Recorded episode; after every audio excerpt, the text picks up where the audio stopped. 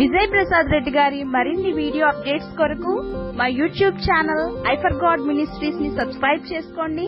Bell button click చేయండి. క్రీస్తునందు మమ్మల్ని అందరినీ ఎంతగానో ప్రేమించిన మా కన్న తండ్రి సర్వ సృష్టికి ఆధారభూతుడైన మా దేవ మీ సంకల్పంలో భాగంగా ఈ దినాన ఈ బిడ్డలిద్దరూ పెద్దల సమక్షంలో మీ పిల్లలందరి సమక్షంలో దైవజనుల సమక్షంలో ప్రభు జతపరచబడటానికి సిద్ధపడి ఉండగా విలువైన మీ జ్ఞానవాక్కులు మీ బిడ్డలిరువురికి అదేవిధంగా కూడి వచ్చినటువంటి మీ ప్రజలందరికీ వినిపించడానికి మీ సేవకుడుగా ఇక్కడ నన్ను నిలువబెట్టుకున్న విధానాన్ని బట్టి హృదయపూర్వకంగా కృతజ్ఞతాస్థుతులు చెల్లిస్తున్నాను తండ్రి. ప్రభువా మీ సత్యవాక్యాన్ని అందరికీ అర్థమయ్యే విధంగా సరిగా విభజించి ఉపదేశించడానికి మీ సమయోచితమైన జ్ఞానాన్ని మరి ముఖ్యంగా మా యందు మీరు నివసింపజేసిన మా అందరి ఆదరణకర్త అయిన పరిశుద్ధాత్మ దేవుని సహాయాన్ని మాకు ప్రసాదించమని ప్రాధేయపడుతున్నాను తండ్రి. మీ పిల్లలు కూడా కేవలం వినువారు మాత్రంగా ఉండి వాళ్ళని వాళ్ళు మోసం చేసుకోకుండా వింటున్నటువంటి మాటలు మీ మాటలని గ్రహింపు కలిగి ఆ మాటల ఎందు వేరుపారి జీవించడానికి సహాయం చేయమని క్రీస్తునామలో ఈ ప్రార్థన మనవులు అడిగి వేడుకొనుచున్నాం. మా కన్న తండ్రి. ఆమె ప్రియమైన దేవుని ప్రజలారా వేదిక మీద ఉన్నటువంటి దైవజనులకు అలాగే కూడి వచ్చినటువంటి మీ అందరికీ కూడా మన ప్రభువును ప్రియరక్షకుడైన యేసుక్రీస్తు వారి శ్రేష్టమైన నామంలో నా హృదయపూర్వకమైనటువంటి వందనములు తెలియజేస్తున్నాను. సర్వోన్నతుడైన దేవుని మహాకృప మీ అందరికీ నిత్యము యుగముల వరకు తోడేండి నడిపించునుగాక. మనందరి ద్వారా నిత్యము దేవుని నామానికి యుగముల వరకు మహిమ కలుగునుగాక. ఆమెన్.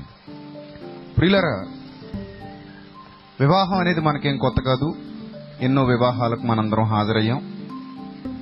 ఎన్నో వివాహాల్లో మనం వాక్యం విన్నాం. ఎన్నో వివాహాల్లో భోజనం చేశాం. ఇంటికి వెళ్ళిపోయాం. ఈరోజు కూడా ఒక వివాహానికి మనం హాజరయ్యాం. ఆ వివాహంలో కూడా మనం రొటీన్గా మళ్ళీ చెప్తున్నాను. రొటీన్గా వాక్యం వింటున్నాం. రొటీన్గా అక్షంతలు వేసేస్తాం. రొటీన్గా వాళ్ళు ఇచ్చే వాళ్ళు ఇచ్చేటువంటి విందును స్వీకరిస్తాం. వెళ్ళిపోతాం. కదా? అలా అనుకుంటే పొరపాటు ప్రియుల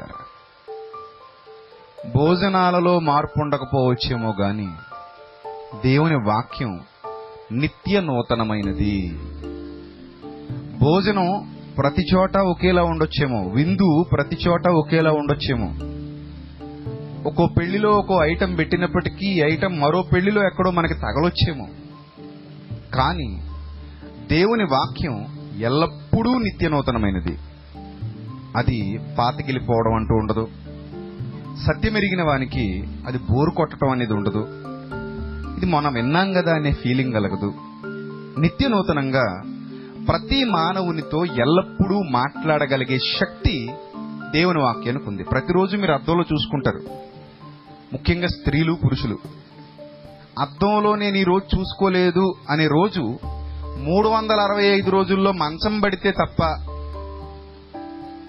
ఒకవేళ ఎప్పుడైనా మంచం పడితే తప్ప ఆ రోజు ఉంటుందా మన జీవితంలో మీరు చెప్పండి? ఏమ్మా మీరు చెప్పండి లేడీస్.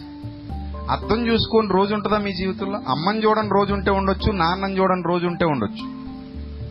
ప్రార్థన చెయ్యని రోజు ఉండొచ్చు బైబిల్ చదవని రోజు ఉండొచ్చేమో కానీ అర్థం చూడని రోజు ఉంటుందా? ఉంటుందా?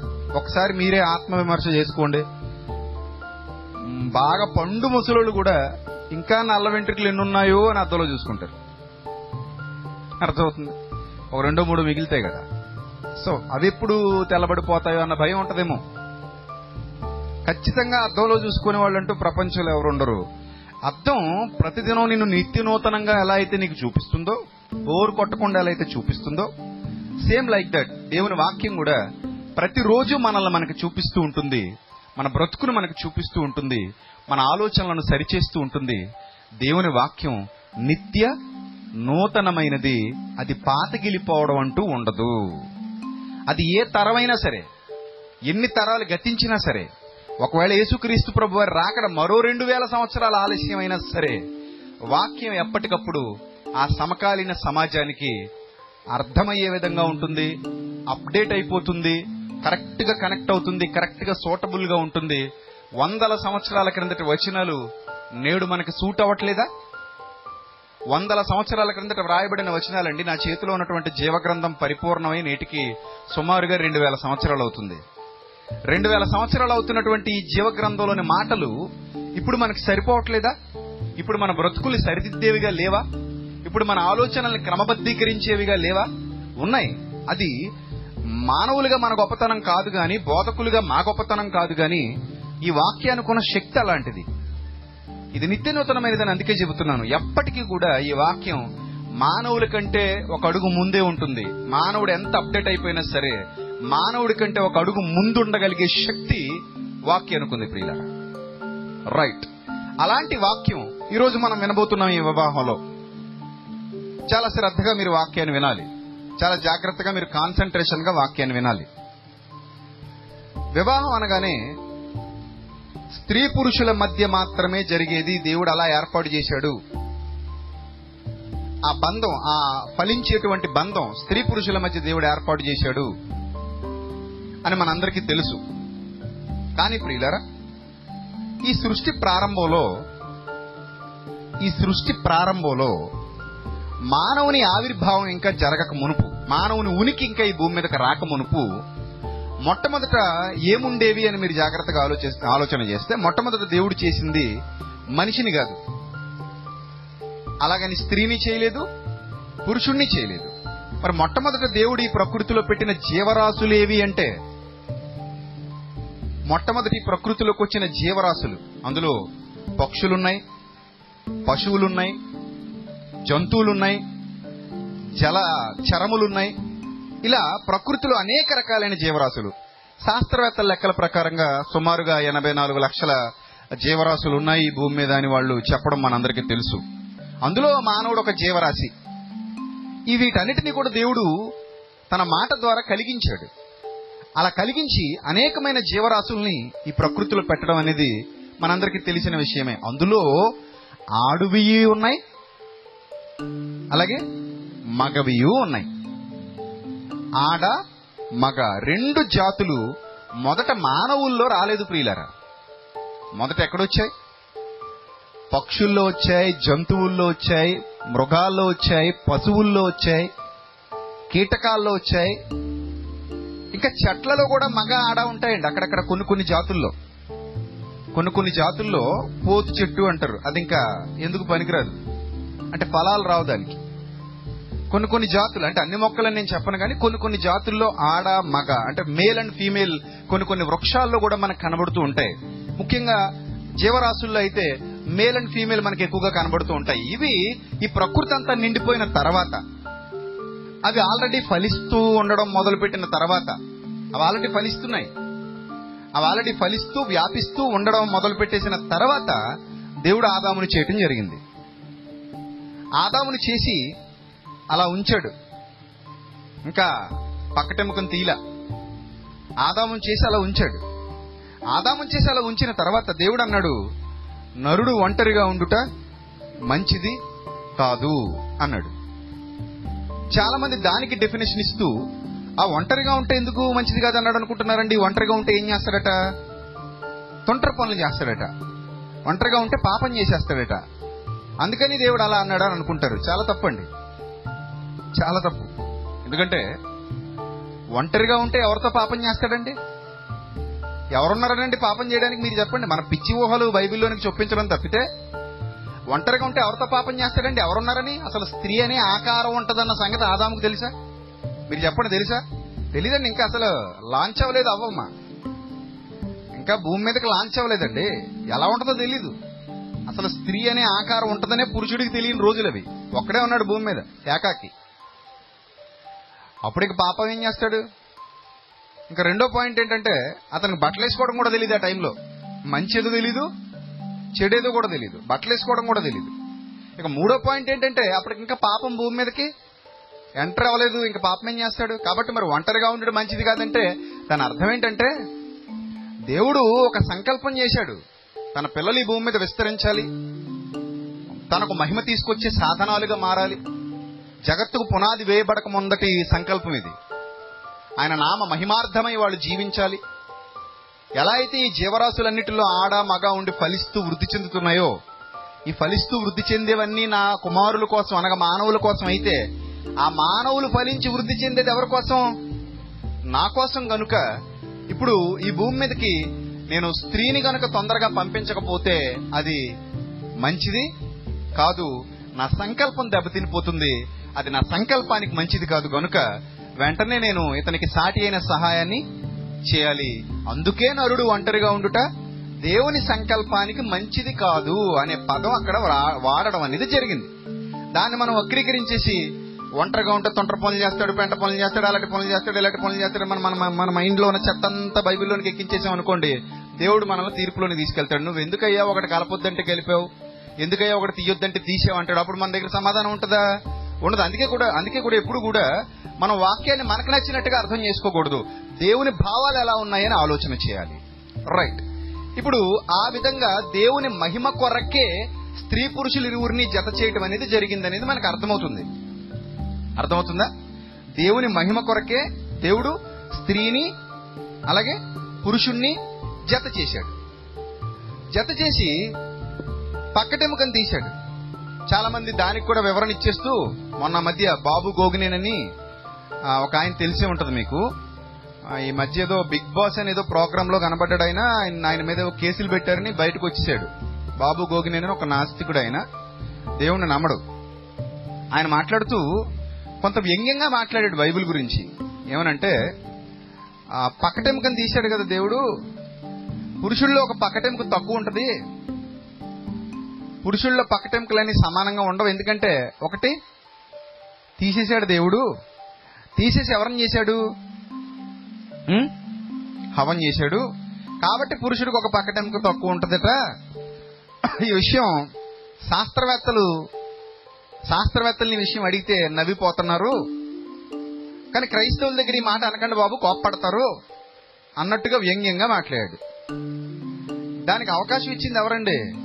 అలా వ్యంగ్యంగా బాబు గోగినేని మాట్లాడడానికి అవకాశం ఇచ్చింది ఎవరు? మనమే. ఎందుకో చెప్పమంటారా? మన వాళ్ళు కూడా పురుషుడికో పక్కటెముకు తక్కువ ఉంటుందండి అంటారు. చాలా మంది ఏదో ఎక్స్రే తీసి చూసినట్టు చెప్తాడు మహానుభావుడు. అవును పురుషుడికో పక్కటెముకు తక్కువ ఉంటుందా? చదువుకున్నారా మీరు ఎప్పుడైనా అలాగా? పురుషుడికి పక్కటెముకు తక్కువ ఉండదండి. అన్ని ముక్కులు కరెక్ట్గా ఉంటాయి మనకి. అన్ని ఎముకలు కరెక్ట్గా ఉంటాయి పెళ్ళి కాలేనుడు కూడా అన్ని ఎముకలు కరెక్ట్గానే ఉంటాయి వాడు తక్కువ ఉండదు. అర్థమైందా? కర్మగాలి ఎవరికైనా ఐ మీన్ ఒకవేళ భర్త గాని భార్య గాని మరణించి మరో పెళ్ళి చేసుకున్నా అప్పుడు రెండు ఎముకలు తక్కువ ఉంటాయా అన్న అంటారు మీరు. కాబట్టి ఇలాంటి మాటలు మనం మాట్లాడకూడదండి అజ్ఞానంగా.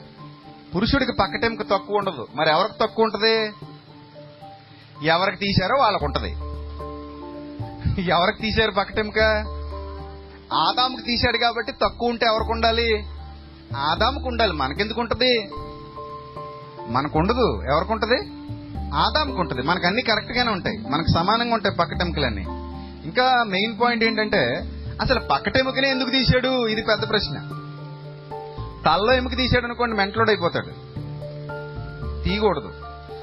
దీనికి కూడా చాలా మంది వివరణిస్తూ తలలో తీస్తే తలకి కూర్చుంటదట కాళ్ళలోంచి తీస్తే కాలి కింద వేసి తొక్కేస్తాడట అందుకని పక్కలోంచి తీసాడట పక్కన పెట్టుకోమన్నాడట. అబ్బాబ్బాబ్బా ఏం లాజిక్ అండి? ఇప్పుడు అదే నిజమైతే తలెక్కి తొక్కేవాళ్ళు ఉన్నారా లేరా చెప్పండి? తలెక్కి తొక్కేవాళ్ళు ఉన్నారా లేరా? లేరండి? లేరు? అబ్బో వందల్లో ఉంటారు. అది ఈ మధ్య సీరియల్ చూసి ఎలా తొక్కాలో తెలుసుకుంటున్నారు. కేసులు ఎలా పెట్టాలో తెలుసుకుంటున్నారు. ఏ ఏ సెక్షన్లో ఇరికిస్తే బాగుంటుందో తెలుసుకుంటున్నారు. గట్టిగా మాడితే ఫోర్ నైన్టీ ఎయిట్ అంటున్నారు. ఎలా తొక్కాలో తెలిసిన వాళ్ళు చాలా మంది ఉన్నారు. ఆల్రెడీ తొక్కుతున్న వాళ్ళు కూడా చాలా మంది ఉన్నారు. అందుకే భార్య బాధితుల సంఘాలు వచ్చాయి. బాబాలు. బాబా అంటే ఎవరు అనుకుంటున్నారు ఇదివరకైతే బూడిద రాసుకున్నాడు బాబా. ఇప్పుడు బాబా ఎవడో తెలుసా? భార్య బాధితుడే బాబా. ఏమండి? సో మీదెక్కి తొక్కే వాళ్ళందరూ మరి ఎక్కడి నుంచి తీసినటువంటి వాళ్ళని? రెండోది కాళ్ళని తీస్తే కాలు కింద తొక్కేస్తాడు అన్నారు. ఆహా. మరి కాలు కింద తొక్కేసే వాళ్ళు లేరా? లేరండి ఒక్కో ఇల్లు ఉంటుంది. భార్య మాట అసలు పడినవుడు ఇతను ఎంత చెప్తే అంతే వేదం. చచ్చినట్టు వినాల్సిందే. అలా కాదండి ఇలా చేస్తే బాగుంటుందంటే నోరు మోయి లేకపోతే మీ అమ్మగారింటికి పో అంటాడు. మంచి చెప్పినా విండు. మంచి చెప్పినా విండు. మంచి సలహా ఇచ్చినా పట్టించుకోడు. మొరటోడు అనమాట ఆ నాబాలు అని ఒకడు ఉంటాడు. అభిగయులు మొదటి భర్త. అలాంటి మూర్ఖుడు అన్నమాట ఇంకెవరి మాట వినరీళ్ళు సో ఇలాంటి మూర్ఖత్వపు ద్వారంలో ఉండి కిందేసి తొక్కుతున్న వాళ్ళు రాచి రంపాన పెడుతున్న వాళ్ళు ఇష్టం వచ్చినట్టు ఇబ్బందులు పెడుతున్న వాళ్ళు చాలా మంది ఉన్నారండి. వందల్లో ఉంటారు పురుషులు అలాంటి వాళ్ళు. కాబట్టి కాల్లోంచి తీస్తే కాలు పనిచేయదని నడలేడు. అర్థమైందా? అందుకే పక్కటెముకని తీసాడు ప్రాబ్లం ఉండదని దేవుడు.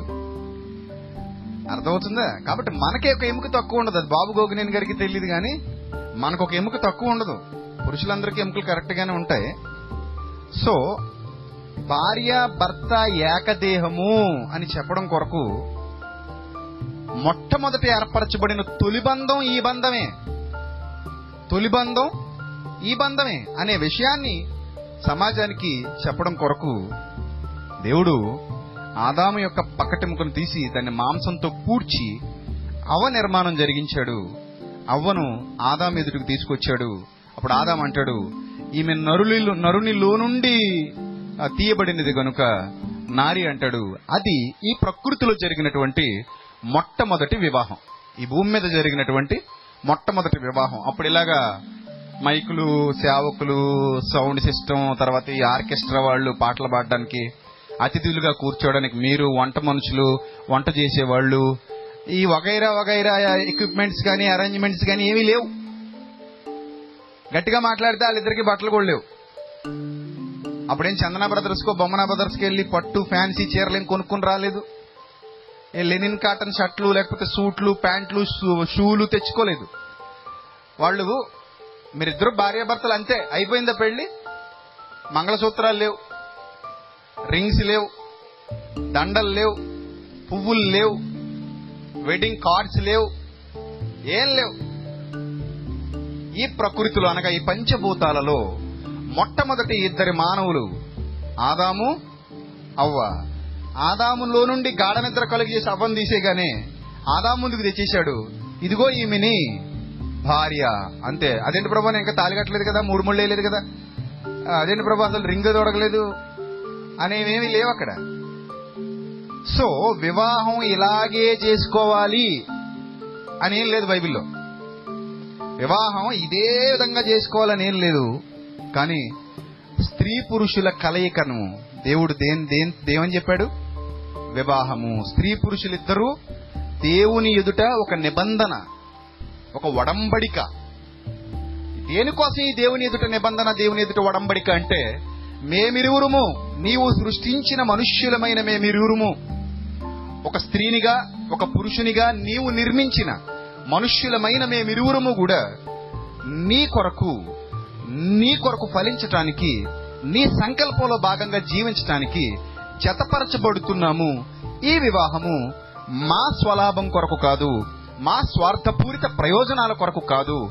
ఈ వివాహము కేవలము మిమ్మల్ని మహిమపరచటానికి మీ నామ మహిమార్థమై జీవించటానికి. ఇది ప్రారంభంలో చేసినటువంటి దేవుడు చేసినటువంటి అద్భుతమైన వివాహం అమూల్యమైన వివాహం. ఒక ముక్కలో చెప్పాలంటే దేవుని కొరకు బ్రతకటానికి జతపరచబడుతున్న వాళ్ళిద్దరూ చేసుకునే వివాహం అది ఘనమైన వివాహం. ఈరోజు వివాహానికి ఘనత అనగానే చాలా మంది అంటారు మంచి భోజనాలు పెట్టాలండి. ఎవడో సినిమా హీరో పెట్టినట్టు ఆక్కి పాతిక వేలు అవ్వాలి. ఒక సినిమా హీరో కూతురు పెళ్ళి చేశాడు పేర్లు ఎందుకులండి? ఆకు ఒక్క ఆకు ఖరీదు పాతిక వేలు. అంటే మరి అందులో మరి అన్నమే పెట్టాడో బంగారపు మెతుకులు పెట్టాడో మరి నాకు తెలియదు ఏమండి? అంటే టోకున అన్ని ఆకులు లేస్తేనే ఆకు పాతికి వేలు పడిందంటే సింగిల్గా ఆకు పెడితే ఎంత అవుతుందో? లక్ష రూపాయలు అవుతుందేమో. అంతే కదా? ఎక్కువ వండినప్పుడు ఏమవుతుంది రేట్ ఆటోమేటిక్ ఏమవుతుంది? తగ్గుతుంది. తక్కువ వండినప్పుడు ఏమవుతుంది? రేట్ ఆటోమేటిక్గా పెరుగుతుంది. ఇప్పుడు ఆకు పాతికి వేలు పడింది అంటే సినిమా హీరోకి ఎంత ఖర్చు పెట్టాడో మనకు అర్థం అవుతుంది సో చాలా మంది అన్నట్టు పెళ్ళంటే పందిళ్ళు సందళ్ళు చప్పట్లు తాళాలు తలంబ్రాలు ఇది కాదు. అది ఘనమైన వివాహం కాదు. ఎంత ఖర్చు పెడితే దాన్ని బట్టి ఘనత అనుకోవడం అది మీ అవివేకం. అది మీ అజ్ఞానం. ఎక్కువ మందిని పిలిస్తే ఘనమైన వివాహం అనుకోవడం అవివేకం. అజ్ఞానం. అలా అనుకుంటే ఆదాం అవ్వలకి ఏముంది చెప్పండి? అందుకే ఇందాక గుర్తు చేసిన బట్టలు వాళ్ళే ఉండి వాళ్ళకి. అప్పుడు జరిగింది పెళ్ళి సో ఇక్కడ మనం ఆలోచించవలసిన ప్రధానమైన విషయం ఏంటంటే ఘనమైనది అనగానే దేవుని కొరకు మేమిరువురము జతపరచబడుతున్నాము మాలో ఏ స్వార్థం లేదు. మేము మా సొంత ప్రయోజనాల కోసం ఈమెతో నేను కలవట్లేదు లేదా ఇతనితో నేను కలవట్లేదు. ఇతన్ని సృష్టించిన వాడు ఆ పరలోకపు తండ్రి నన్ను సృష్టించిన వాడు ఆ పరలోకపు తండ్రి.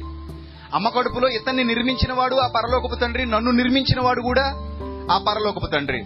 నాకు అవయవాలను ఇచ్చిన వాడు ఆ పరలోకపు తండ్రి స్త్రీతత్వము అనేది నాలోనికి వచ్చిందంటే కారణం ఆ పరలోకపు తండ్రి.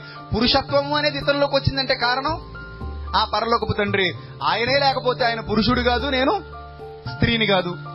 సో పురుషుడిగా స్త్రీగా మేమిరువురుము కొనసాగాలి అంటే అది దేవుని దయవలన మాత్రమే జరిగింది కనుక మేమిరువురుము ఆ దేవుని కొరకు ఫలించడానికి ఆ దేవుని నిర్ణయాలకు కట్టుబడి కుటుంబ జీవితాన్ని జీవించటానికి ఆయన నామ మహిమార్థమై భూమి మీద బ్రతకటానికి మేమిరువురము జతపరచబడుతున్నాము అనే ఒక మంచి భావనతో నిష్కల్మషమైన భావనతో ఎవరైతే దేవుని ఎదుట జతపరచబడతారో ఆ వివాహము దేవుని దృష్టికి ప్రియమైనది. మిగిలిన ఏ వివాహము కూడా దేవుని దృష్టికి ప్రియమైనది కాదు. ఇప్పుడు మీ అందరికీ ఒక షాకింగ్ న్యూస్ చెప్తాను. వివాహం వివాహం పుణ్యమా పాపమా? మీరు చెప్పండి. వివాహం వలన పాపం ఏమైనా వస్తుందా? వస్తుందా? వివాహం చేయడం వల్ల చేసుకోవడం వల్ల పాపం ఏమైనా వస్తుందండి? దేవుడి దృష్టిలో వస్తుందా? వస్తుందా? ప్రియులరా అన్ని వివాహాలను దేవుడు ఇష్టపడతాడు అనుకుంటే పొరపాటు ప్రియులరా. చాలా వివాహాల్ని దేవుడు ఇష్టపడటం లేదు. చాలా మందికి సంగతి తెలీదు. ఈరోజు కోట్ల కొలది పెళ్ళిళ్ళు జరుగుతున్నాయి. మండపాలు ఖాళీ లేవు ఫంక్షన్ హాల్ ఖాళీ లేవు మ్యారేజ్ బ్యూరోలు ఖాళీ లేవు అమ్మాయిలు ఖాళీగా లేరు అబ్బాయిలు ఖాళీగా లేరు తల్లిదండ్రులు ఖాళీగా లేరు. ఈరోజు వివాహం అంటే వ్యాపారం. అతిపెద్ద వ్యాపారం ఏదయ్యా అంటే వివాహమే. నిజమండి నేను చెప్పేది వివాహం మీద జరిగే అతిపెద్ద వ్యాపారాలు బోల్డ్ అని ఉన్నాయి. సిటీస్కి వెళ్ళిపోయారు అనుకోండి క్యాటరింగ్ సెక్షన్ అరేంజర్స్ లేకపోతే వివాహం మొత్తాన్ని చూసుకునేటువంటి మొత్తాన్ని ముందుండి నడిపించేటువంటి సంస్థలు వాళ్ళ కాంట్రాక్ట్కి ఇచ్చేస్తారు. పువ్వులు అలంకరించడం దగ్గర నుంచి ఇంక వీళ్ళకి ఏ పని ఉండదు అలా వెళ్ళిపోవడమే. మొత్తం అన్ని వాళ్ళవే అలంకరణ వాళ్ళదే సామాన్లు వాళ్ళవే అన్ని వాళ్ళవే. వాళ్ళే అరేంజ్ చేస్తారు దీనికి పెద్ద పెద్ద కాంట్రాక్ట్లు. ఇక ఇందాక తమ్ముడు గురించి చెప్తే నేను చాలా ఆనందపడ్డాను మంచి మనసున్న వ్యక్తి అని. అసలు ఈ రోజుల్లో వివాహం చేసుకోవాలంటే అదొక వ్యాపారం అని ముందే చెప్పాను కదా. వ్యాపారమా కదా? మీరు బాధపడినంటే ఒక ఉదాహరణ చెప్తాను ఎవరు బాధపడకూడదు. కదా? నేను కొంచెం మనం తూర్పు గోదావరి వాళ్ళం కదండి ఓపెన్గా మాట్లాడుతుంటాను. మనం అంతా చిన్నప్పటి నుంచి నాటు కదా మరి. తుగోజీ పాగోజీ అంటే ఏంటి? పక్క నాటు కాసింత ఎటకారం ఉంటుంది మనకి. అది బయట వాళ్ళకి అర్థం కాదు. ఏ వీళ్ళేంటి ఇలా అనేస్తున్నారు అనుకుంటారు. కదా? కానీ మనం స్వచ్ఛమైన మనసులు మనవే మనంత స్వచ్ఛమైన మనసులు ఎక్కడ ఉండవు ఎవరికి ఉండవు. కానీ మనం కొంచెం ఘాటుగా ఉన్నది ఉన్నట్టు మొహం మీద చెప్తుంటాం.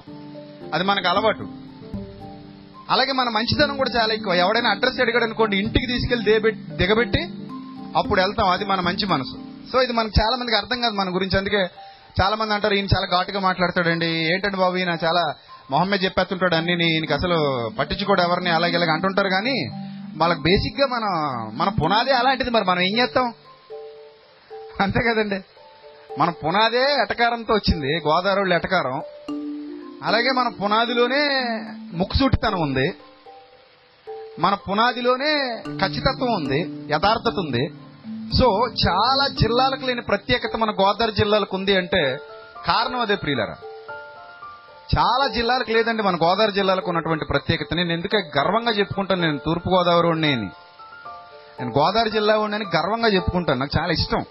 అలా చెప్పుకోవడం కూడా.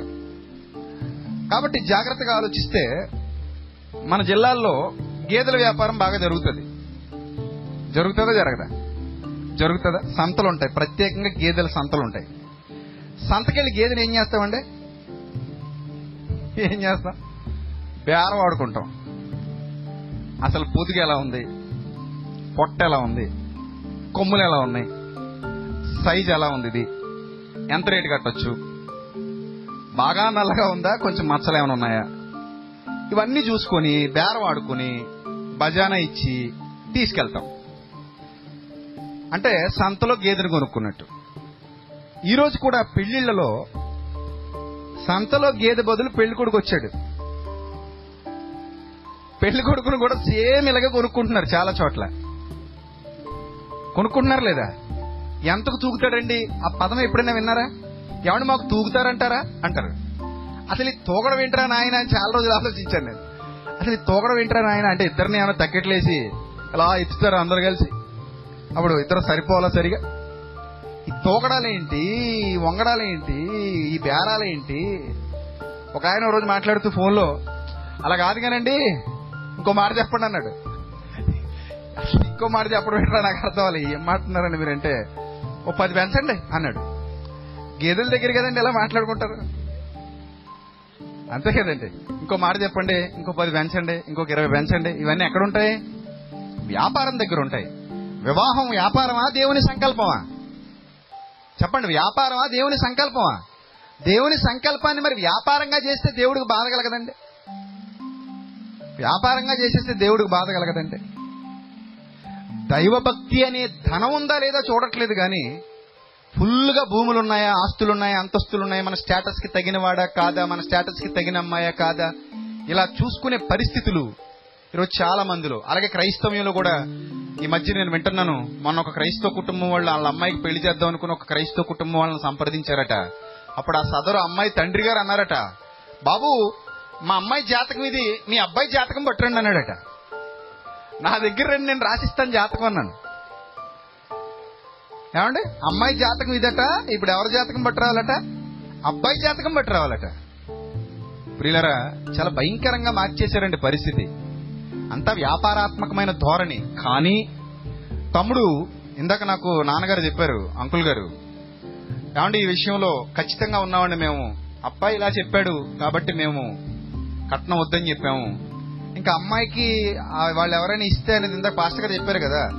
వాళ్ళు ఏమైనా ఇచ్చుకోవడం అనేది ఏం తప్పు కాదు. ఇప్పుడు మనం గిఫ్ట్ ఇస్తామండి. ఎవరిదో పుట్టినరోజు అవుతుంది. అడిగితే ఇచ్చామా అడగకుండా ఇచ్చామా చెప్పండి. అడిగితే ఇచ్చామా అడగకుండా ఇచ్చావా? ఇప్పుడు పెళ్ళికి వచ్చారు మీరు ఒట్టి చేతులు ఊపుకుంటారు రారు కదా. ఏదో తెచ్చే ఉంటారు కదా. కదా? అడిగితే తెచ్చారా అడగకుండా తెచ్చారా? అడగకుండా తెచ్చారు కదా. అడగకుండా తెచ్చేది స్వార్థం ఎలా అవుతుందండి అది? దాన్ని గిఫ్ట్ అంటారు. కట్నం అనేది బలవంతంగా లాక్కొని పీక్కొని బేరాలాడి ఇస్తావా చస్తావా? ఇవ్వకపోతే చంపేస్తాను. ఇవ్వకపోతే చంపేసిన వాళ్ళు కూడా ఉన్నారు కదండి. చెత్త కొట్టేసి సిగరెట్లతో కాల్చేసి పొడి చేసి అమ్మగారింటికి పంపించేసిన దౌర్భాగ్యులు ఎంతమంది లేరండి సమాజంలో? సో అలాంటి బుద్ధులు ఉన్న వాళ్ళు చాలా మంది ప్రపంచంలో కనబడుతున్నారు. వాళ్ళు పెళ్ళిళ్ళు చేసేసుకుంటున్నారు. ఆ దేవుని సంకల్పంలో జరిగే పెళ్ళి కాదు. ఇక్కడ తమ్ముడు చేస్తున్నది చాలా యథార్థమైంది కదండి. నాకేం అవసరం లేదు. ఒక ఒక ఆ తల్లిదండ్రిని బాధ అసలు నా- నన్ను అడిగితే నేను ఒక విషయం చెప్తాను. అమ్మాయిని కన్నా పాపం అండి? ఏంటంటే అసలు పెట్టుబడి ఎందుకు పంపించాలండి? ఇక్కడికి వచ్చిన తర్వాత ఈడు ఉద్ధరించేది ఏముంది? అంటే నేను పురుషుడిని కదా ఏదో తెచ్చి పాడేస్తానన్న ఫీలింగ్ అనుకుంటున్నారా? అసలు ఆడవాళ్ళు ఇంట్లో లేకపోతే పురుషుడు అడుక్కు తినాలి. ఎందుకు పని చేయడు? కావాలంటే ఒకసారి చెక్ చేసుకోండి. మీ ఆవిడ లేదనుకోండి ఒకసారి. ఏం చేస్తారు మీరు? గడ్డి తింటారా? మీకంటే ముందు లేస్తుంది. మీకంటే లేటుగా పడుకుంటుంది. మీకు ఏం కావాలో ముందుగా ప్రిపేర్ చేస్తుంది. మీ బట్టలు తుక్కుతుంది మీ అంట్లు తోముతుంది. మీ ఇల్లు శుభ్రం చేస్తుంది. మీ పిల్లల్ని సాకుతుంది. మీకు కావలసిన సమస్తాన్ని సమకూర్చి పెడుతుంది నీకు విలువనిస్తుంది. నీకు అన్ని చాకరీలు చేస్తూ ఏవండి అంటది. నువ్వేమో ఏమే అంటావు. అయినా పడుతుంది. సో ఇంతగా నీకు లోబడి జీవించేటువంటి భార్య నీకు డబ్బులు ఇచ్చి మరీ సేవ చేయడం ఏంటండి? ఎక్కడైనా మనం పని మనిషిని డబ్బులు ఇచ్చి పెట్టుకుంటామా? లేకపోతే పని చేసినందుకు మనమే డబ్బులు ఇస్తామా మనకు మనకు డబ్బులు ఇచ్చి పని మనిషి వస్తుందండి? రాదు కదండి. కానీ అంటే నేను భార్యను పని మనిషి అని అనట్లేదు సుమా. పని తెలిసిన మనిషి అంటున్నాను. పనికొచ్చేటువంటి మనిషి అంటున్నాను. ఆ పని చేయకపోతే నువ్వు బ్రతకవని చెప్తున్నాను. అంత చక్కగా నీకు పని చేసి పెడుతుంది కదా ఉత్తినే. నీకు డబ్బులు కూడా ఇచ్చిందంటే దాన్ని ఏమనాలి ఇప్పుడు మరి? అంటే నీకు ఉపయోగపడి నీతో పాటు జీవితాన్ని పంచుకోవడానికి వచ్చిన ఆమె అక్కడ ఉన్న అమ్మా నాన్నలు వాళ్ళు ఎన్ని కష్టాలు పడుతున్నారో ఎన్ని బాధలు పడుతున్నారో మనకు అనవసరం. కట్నం ఇచ్చాడా చచ్చాడా అనే అనే ధోరణి ఈరోజు సమాజంలో ఉంది. కానీ తమ్ముడిని నేను నిజంగా అభినందిస్తున్నాను ఇలాంటి మంచి మనసు ఉన్నందుకు. చాలా మందిలో ఈ మనసు లేదు. నిజమే చాలా మందిలో ఈ మనసు లేదు. ఈరోజు చాలా వివాహాలు వ్యాపారాలుగా మారిపోయాయి. దేవుడికి అది నచ్చదు. అంతెందుకంటే యేసుక్రీస్తు ప్రభు వారు ఎరుశలేం దేవాలయానికి వెళ్ళినప్పుడు దేవాలయంలో ఆ రోకలు మార్చేవాళ్ళు గువ్వలు అమ్మేవాళ్ళు వీళ్ళందరూ ఉన్నప్పుడు సంతోషించాడా చెప్పండి? సంతోషించాడా? తాళ్ళు తీసుకుని ఏం చేశాడు? కొరడాలు చేశాడు. కొరడాలు చేసి ఒక్కొక్కడిని ఒక్కొక్కడిని బయటకు పోగొట్టాడు. నా తండ్రి ఇంటిని మీరు ఏం చేశారు? వ్యాపారపుటిల్లుగా చేయకూడదు అని ఖచ్చిత గద్దించేశాడు అంతే. అందుకే శాస్త్రుల పరిశీలి కొళ్ళు మండిపోయింది. మా వ్యాపారాలు దెబ్బతీసేస్తున్నాడు ఈయన. కాబట్టి సిలివేసేయాలి సిలివేసేయాలని గట్టిగా పన్నాగం పని కుట్ర పన్నారు ఆయన మీద. ఆయన చాలా స్ట్రైట్ ఫార్వర్డ్. ఎవరికి తలోగ్య మనిషి కాదు. అందుకే ఆయన గురించి అంటారు ప్రభువా నీవు మోమాటము లేని వాడవని నీవెవరిని లక్ష్య పెట్టని వాడవని ఎరుగుదుమంటారు. అదే శాస్త్రుల పరిచయలు నిజమే యేసుక్రీస్తు ప్రభు వారి బోధనా విధానం అలాగే ఉండేది ముక్కుసూటిగా ఎవరిని లక్ష్య పెట్టేవాడు కాదు ఆ మోమాట ఉండేది కాదు ఖచ్చితంగా మాట్లాడేవాడు ధైర్యంగా మాట్లాడేవాడు. కాబట్టి ప్రియులరా ఈ రకమైన వివాహాలు ఏవైతే ఉన్నాయో అవి న్యాయబద్ధమైనవి కావు దేవుడు ఆమోదించేవి కాదు వ్యాపారం కాదండి వివాహం అంటే. వివాహం అంటే రెండు జీవితాల కలయిక రెండు కుటుంబాల కలయిక బాధ్యతల సమ్మేళనం. బాధ్యత కలిగి ఒక జీవితాన్ని దేవుని కొరకు ఒక కుటుంబాన్ని కట్టుకోవడానికి మనం తీసుకునేటువంటి గొప్ప నిర్ణయమే జీవితం. దేవుని మహిమ కొరకే వివాహం మీరు రాసుకోండి. వివాహం అనేది మన స్వార్థపూరిత ప్రయోజనాల కోసం కాదు. వివాహం దేని కొరకు? దేవుని మహిమ కొరకు మనం జతపరచబడుతున్నాం. అందులో నిబంధన చేసుకుని మరీ జతపరచబడుతున్నాం. ఆ నిబంధనలు ఉల్లంఘించకూడదు. ఇప్పుడు చాలా మంది నిబంధనలు ఉల్లంఘించేస్తున్నారు. ముఖ్యంగా సోషల్ మీడియా వచ్చిందండి. ఎన్ని కథనాలు చూస్తున్నామండి రోజు రోజుకి. వాట్సాప్లో పాత పరిచయాలు ఫేస్బుక్లో పాత పరిచయాలు. ఫోన్ కాల్స్లో మాట్లాడటాలు భర్తకు అన్యాయం చేసే భార్యలు భార్యకు అన్యాయం చేసే భర్తలు రహస్య పాపాలు ఏదో విధంగా భర్తను అడ్డు తొలగించుకోవాలనుకుని చంపించేసేవాళ్ళు భార్యను అడ్డు తొలగించుకోవాలని చంపించేసేవాళ్ళు డబ్బుకు అమ్ముడు పోయేవాళ్ళు ఇలా రకరకాల వ్యక్తులు సమాజంలో కనబడుతున్నారు. ఎవరో ఒకరు దీని వల్ల బలైపోతున్నారండి. బలైపోయిన వాడికి ఆ బాధ అర్థం అవుతుందండి నిజం. ఎవరో ఒకరు బలైపోతారు భార్య అన్యాయం చేసింది భర్త బలైపోతాడు భర్త అన్యాయం చేశాడు భార్య బలైపోతుంది అక్కడ నుంచి కుటుంబం బలైపోతుంది. దీనికి కారణం వాళ్ళు చేసుకున్నటువంటి స్వార్థపూరితమైన వివాహాలు. ఇప్పుడు ఒక అద్భుతమైన విషయాన్ని చెప్పి నా మాటలు ముగిస్తాను. దేవుని కొరకు కాకుండా మళ్ళీ చెప్తున్నాను వినండి. దేవుని కొరకు కాకుండా స్వార్థపూరిత ప్రయోజనాల కోసం ఎవరైతే వివాహాన్ని చేసుకుంటున్నారో ఆ వివాహం దేవుని దృష్టికి ఘనమైనది కాదు. ఎవరైతే చూడండి చాలా చోట్ల తల్లిదండ్రులు అంటారు తండ్రి అంటుంటాడు ముఖ్యంగా ఏమండి మీ అబ్బాయికి ఎందుకు పెళ్ళి చేస్తున్నారంటే ఈ మధ్య బైక్లో అటు ఇటు తిరుగుతున్నాడండి ఊర్లో ఊర్ల మీద తిరుగుతున్నాడండి. మొన్న పలానా సుబ్బారావు వచ్చి కంప్లైంట్ చేశాడు వాళ్ళ అమ్మాయి కలిసి తిరుగుతున్నాడని. వాళ్ళు ఇంకొకటి వచ్చి కంప్లైంట్ చేశాడు. ఏదో కట్టురాటి కట్టేస్తే అలా ఉంటాడని అంటాడు. అక్కడ కూడా గేదెనే చెప్తాడు. అర్థమైందా? దేనికి కట్టేస్తాడట? ఏదో కట్టురాటి కట్టేసామనుకోండి ఇంక అటు ఇటు తిరగడు కదండి ఓ చోట ఉంటాడని కట్టేస్తున్నానని అంటాడు. అంటే ఇప్పుడు భార్య ఏమో కట్టురాట ఇది గేదే? అంతే కదా మరి? సో ఇలా చెప్పు తిరిగే తల్లిదండ్రులు ఉన్నారు. అంటే ఏంటండి కేవలం ఐదు నిమిషాల సుఖం కోసం మీ అబ్బాయి అటు ఇటు తిరుగుతున్నాడని పెళ్ళి చేసేస్తావా? అంటే పెళ్ళి అంటే ఏమైనా అది శరీర సంబంధమైన కోరికలు తీర్చుకోవడానికి అనుకున్నారండి? తప్పండి. కేవలం శరీర సంబంధమైన కోరికలు తీర్చుకోవడానికి పెళ్ళి ఏంటండి ఇలాంటి జుగుప్సాకరమైన ఆలోచనలు ఎలా వస్తానండి మనిషిలోనికి? పెళ్ళంటే ఐదు నిమిషాలు సంతోషమేనండి ఇంకేం లేదా? ఇంకేం ఉండదండి జీవితంలో? కేవలం మనిషి తన సంకుచిత స్వభావంతో ఒక వృత్తాన్ని గీసుకుని నూతులో కప్పలా బ్రతుకుతూ ఉంటాడు. అలా నూతులో కప్పలా బ్రతుకుతున్నప్పుడు ఇంక పెళ్ళంటే ఏదో సెక్స్ అనుకుంటాడు అంతే. తప్పు ప్రియులారది అది. దేవుడు ఆలోచనలో లేడు. దేవుడు ఆ భావజాలంలో లేడు. దేవుడు మంచివాడు మనందరికంటే ఉత్తముడు. ఆయన ప్రతిదీ ఒక సంకల్పం ప్రకారంగా చేశాడు. ఆ సంకల్పాన్ని అర్థం చేసుకోగలిగే పెద్ద మనసు మనకి ఉండాలి. విశాలమైన దృక్పథం మనకి ఉండాలి. కాబట్టి తల్లిదండ్రులు అలాంటి మాటలు మాట్లాడకూడదు. ఇక ఆడపిల్లల తల్లిదండ్రులు కూడా చాలా అసహ్యకరమైన మాటలు మాట్లాడుతూ ఉంటారు. ఆడపిల్ల అంటే ఆడపిల్ల కదండి ఈడ పిల్ల కాదండి అంటారు. ఆడపిల్ల అంటే ఏ పిల్లట? ఆడపిల్లట. అంటే ఆడుండాల్సిన పిల్ల గాని ఈడుండాల్సిన పిల్ల కాదండి. అందుకే తోలేస్తున్నామండి. ఏదో ఒక ఒక ఒక తండ్రి అంటాడు కదా ఏదో బరువు దింపేసుకుందామనండి అంటాడు. ఆరు దుర్మార్గుడా కూతురు బరువా? కూతురు బరువండి? అండి రేపు పొద్దున్న ముసలుడయ్యాక కొడుకులు లేకపోతే ఎవరు చూడాలి నిన్ను? ఆ కూతురే కదా చూడాలి. పెద్దలు చెప్తారు మరి ఎంతవరకు నిజమో ఆడవాళ్ళకే తెలియాలి కానీ కొడుకైతే కొ- కొడుకైతే అన్నం కూడా పెట్టడట లోపలికి రానివాడట కూతురైతే రెండు గుడ్లు వేసేద్దట. అంటే తండ్రి మీద ఎక్కువ ఎఫెక్షన్ ఉంటది అని చెప్తూ ఉంటారు. ఈ టెక్నాలజీ పెరిగిపోయిన రోజుల్లో అలాంటి కూతుర్లు కూడా ఉండకపోవచ్చులండి. ఏమండి? రైట్. అయితే ఈ బరువు దించుకోవటాలు ఎవడో అనుకో తిరుగుతున్నాడు కాబట్టి పెళ్ళి చేసేయటాలు ఇవన్నీ వాక్య విరుద్ధమైనవి అవన్నీ వాస్తవాలు కావు ప్రియులరా. దేవుని సంకల్పం ప్రకారం జతపరచబడే వాళ్ళే నిజమైన దేవుని పిల్లలు. దేవుని మహిమ కొరకు జతపరచబడే వాళ్ళే నిజమైన దేవుని పిల్లలు. ఇప్పుడు యేసుక్రీస్తు ప్రభు వారి రాకడ జరగబోతుంది. యేసుక్రీస్తు ప్రభు వారి రాకడకి కొన్ని సూచనలు ప్రభు చెప్పాడు. అందులో మీరు ఆశ్చర్యపోయే మాట ఒకటి రాయబడింది. మీరు ఎప్పుడు ఆలోచించి ఉండరు.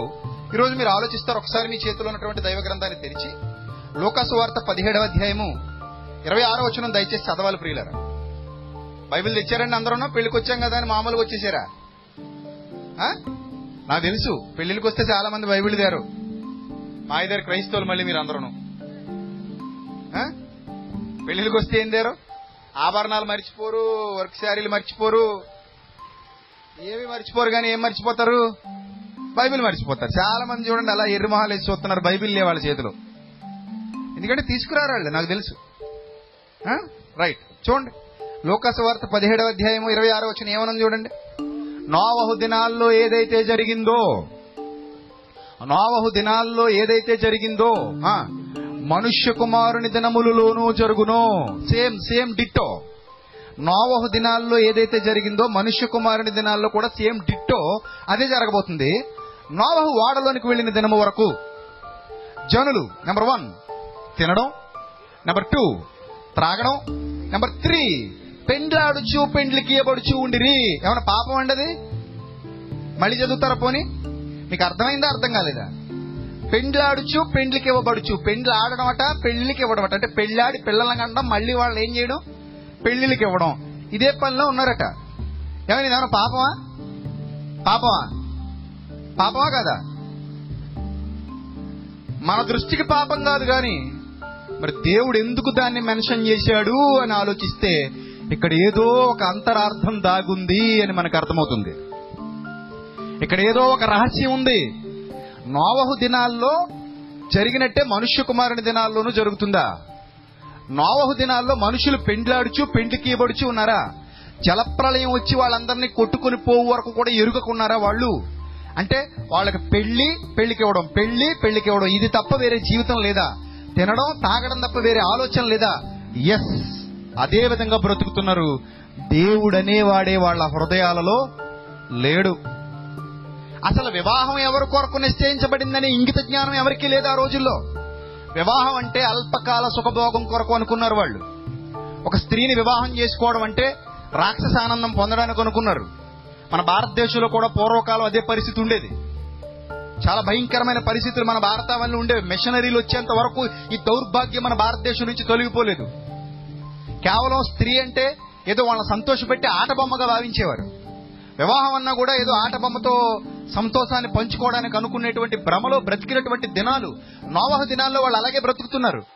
అందంగా ఉన్న అమ్మాయిని చూసుకోవడం వివాహం చేసేసుకోవడం సంతోషంగా జీవితాన్ని అనుభవించాలి అనుకోవడం అల్పకాల సంతోషాల కోసం అల్పకాల ఆనందాల కోసం వివాహం చేసుకుంటున్నాను అనుకోవడం శరీరంలో పుట్టే తుచ్చమైన కోరికలు తీర్చుకోవడానికే వివాహం అనుకోవడం ఇలాంటి దౌర్భాగ్యకరమైన బ్రతుకు బ్రతుకుతూ వాళ్ళు వివాహాలు చేసుకునేవారు. కానీ ఎక్కడ దేవునికి చోట్లేదు అయ్యో నన్ను సృష్టించిన వాడు దేవుడు. నా అవయవ నిర్మాణం చేసిన వాడు దేవుడు. నేను ఆయన కొరకు బ్రతకాలి. ఆయన సంకల్పాన్ని నెరవేర్చాలి. ఆయన కొరకు నేను ఒక కుటుంబంగా కట్టబడాలి. ఆయన కొరకు నేను ఫలించాలి. ఆయన ఆకాశం నుండి నరులను పరిశీలిస్తున్నాడు. నాలో ఆ భావాలు లేకపోతే దేవుడు ఒక రోజు నన్ను లెక్కడుగుతాడు.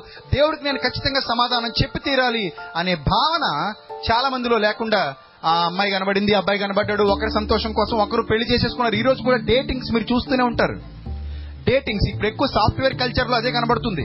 సిటీస్కి వెళ్ళిపోతే చాలా మంది అమ్మాయిలు అబ్బాయిలు ఒకే రూమ్లో ఉంటున్నారు భార్యాభర్తలుగా నిజాలు ఇవన్నీ. ఇక్కడ ఉంటున్న తల్లిదండ్రులు చాలా మందికి వాళ్ళ కూతురు అలా ఉంటుందని వాళ్ళ కొడుకు అలా ఉంటున్నాడు సిటీలో అని తెలియదండి చాలా మందికి వాళ్ళు అక్కడ ఏం చేస్తుంటారంటే డేటింగ్ చేస్తూ ఉంటారు. ఒకే రూమ్లో ఇద్దరు ఉంటారు. భార్య భర్త ఎలా అయితే ఉంటారో అలాగే అలాగే అన్ని విషయాలు అలాగే ఉంటారు. తాళి ఉండదు. పెద్దల ఆమోదం ఉండదు. పెళ్ళి అనే దానికి ఒక స్టాంప్ ఉండదు.